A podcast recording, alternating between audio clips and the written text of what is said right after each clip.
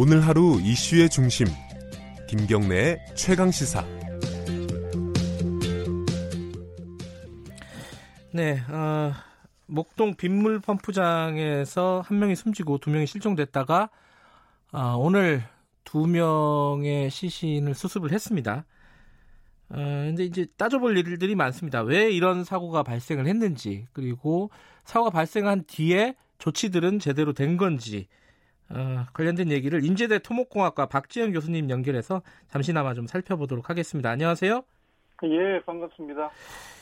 이게 일단 뭐 저기 수신을 수습했으니까요. 이 원인부터 네. 좀 따져볼게요. 이게 어쩌다가 이런 일이 발생을 한 겁니까? 이번 사고 사고 같은 경우에는요. 음, 청취자들의 이해를 돕기 위해서는 이 시설에 대한 이해가 좀 필요합니다. 네네. 어, 이 시설은 갑자기 이 도시 지역에 쏟아지는 게릴라성 호우 같은 게 왔을 때요. 네. 도시가 빨리 침수되기 때문에 이 침수되는 물을 처리하기 위해서 지하에 큰 이 우수 저류조를 만들어 두었다라고 보면 되거든요. 네.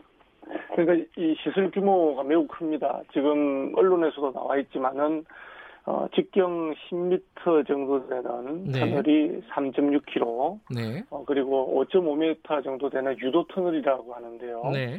어, 유도 터널이 이 저지 수직구 쪽 낮은 쪽에 있는 게 900m, 그리고 또 높은 지역의 물을 빼는 게 약 한 300m 정도로 돼 네. 있고 이 터널 안에 들어가는 물량이 45만 톤 정도 됩니다. 그러니까 굉장히 큰 저류조가 되는 것이죠. 네. 그리고 또 비가 오면은 일시적으로 어, 우수관로에 흘러가던 물을 넘쳐서 침수를 시킬 수 있는 도시를 침수시킬 수 있는 물을 저리시설로 집어넣기 위해서 네. 어, 유입 수입 수직구라는 시설을 만들고 네. 거기에 수문을 달아놓는 그런 시설입니다. 그래서 수문을 열면은 물이 바로 들어갈 수 있게끔 돼 있는 것이죠. 그래서 네. 설계상으로는 초당 약 한 200톤이 넘는 물이 동시에 들어갈 수 있는 정도의 예, 그런 시설이 됩니다. 예. 그래서 어, 설계 내용에 보면은 예, 빗물이 그 45만 톤에 다 차는데 걸리는 시간은 24분 정도면 가득 차거든요. 그렇군요. 아, 48분 정도 걸립니다. 48분요? 예. 예. 그리고 수문을 열어서 끝단까지 약 한 4km 이상 되는 그 터널을 통과해서 도달하는데 걸리는 시간이 약 한 24분 정도 걸리기 때문에 모든 상황이 매우 빠른 시간 내에 일어난다는 것을 염두해 두시고 이, 그, 이 사안을 보셔야 예. 이해가 될 수 있다는 것이죠. 그 일단요, 이 작업자들이 그 네. 내려가서 이렇게 직접 뭔가를 어, 시설을 점검해야 되고 이렇게 사람이 해야 되는 부분입니까? 이건 반드시 어떻습니까? 보통 이제 시설물들에 대한 평가는 어, 육안으로 확인도 하고 합니다. 근데 대부분의 시설은 네.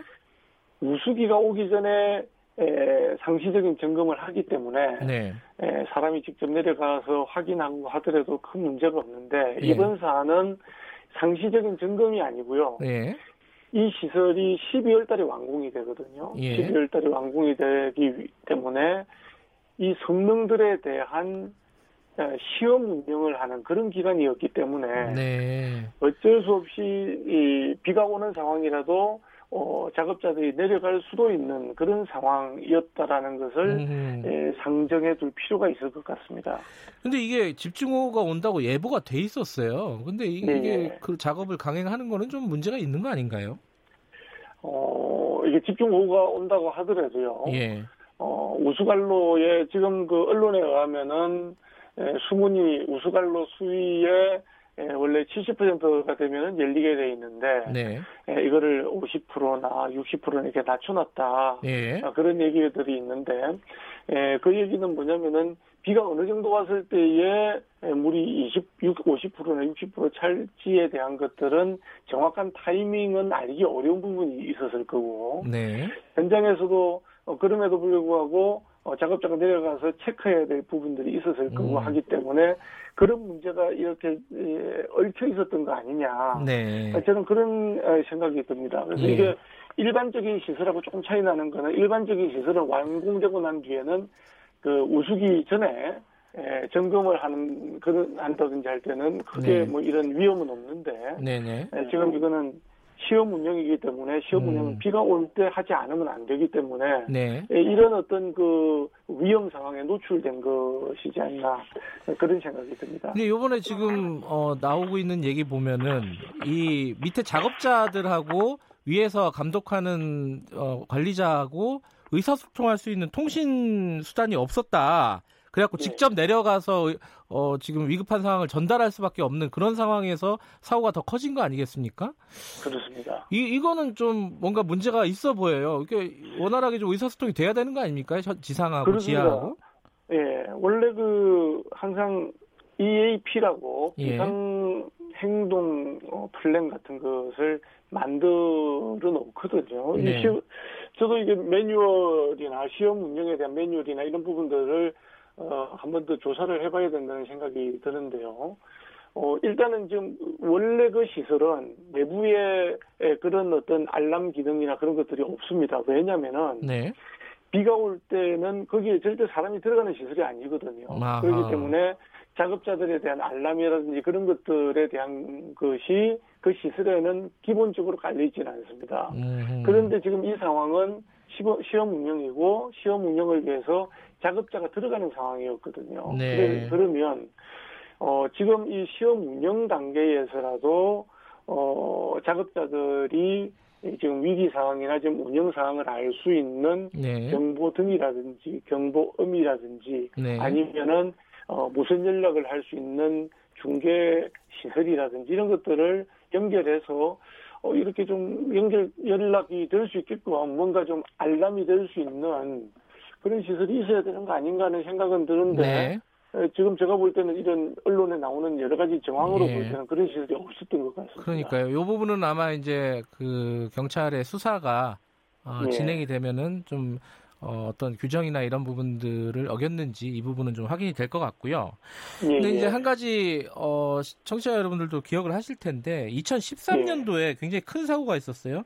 서울 노량진 맞습니다. 예, 예. 예, 지하 상수도 예. 공사 과정에서 유사한 예. 사건이 있었는데 이렇게 물 때문에 이렇게 대형 사고가 일어나는 거 이거는 어, 좀 어떤 근본적인 좀 대책이 마련돼야 되는 거 아니냐라는 생각이 좀 듭니다. 어떻게 보십니까?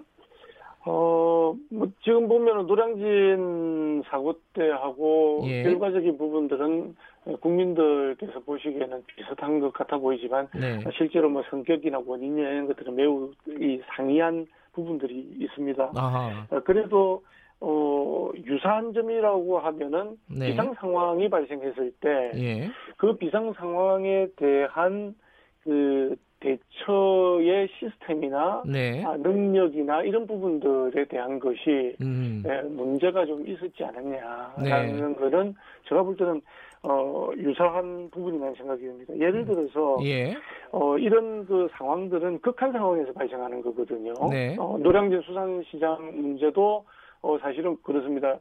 어, 한강의 수위가 예상하지 못하게 급격하게 상승하는 문제가 어, 있었던 것이거든요. 네. 그래서 그런 어떤 비상 상황. 지금 이번 같은 경우에는 어, 작업자가 내려갔는데 상류 쪽에 비가 와서 수문을 어, 자동으로 어, 운영되게끔 세팅을 했기 때문에 네. 수문이 자동으로 열릴 수밖에 없는 상황임에도 불구하고 비가 와서 수문을 열어야 되는 상황인데 작업자가 들어가 있었단 말이죠. 예. 그런 부분들에 대한 건데 이거는 결국에 에, 비상 상태에 대한 어, 관리자의 관리 능력이나 네. 또 작업자와 관리자의 유기적인 예, 지시 전달 체계라든지 예, 예. 알겠습니다. 것들이 굉장히 예. 중요하지 않나 싶어요. 비상상에 대한 매뉴얼 요거 요번 기회에 좀 점검이 필요할 것 같습니다. 오늘 말씀 감사합니다. 그렇습니다. 예. 예. 인제대. 토목공학과 박재영 교수님이었고요. 김경래 최강사 오늘은 여기까지 하겠습니다. 내일 다시 돌아옵니다.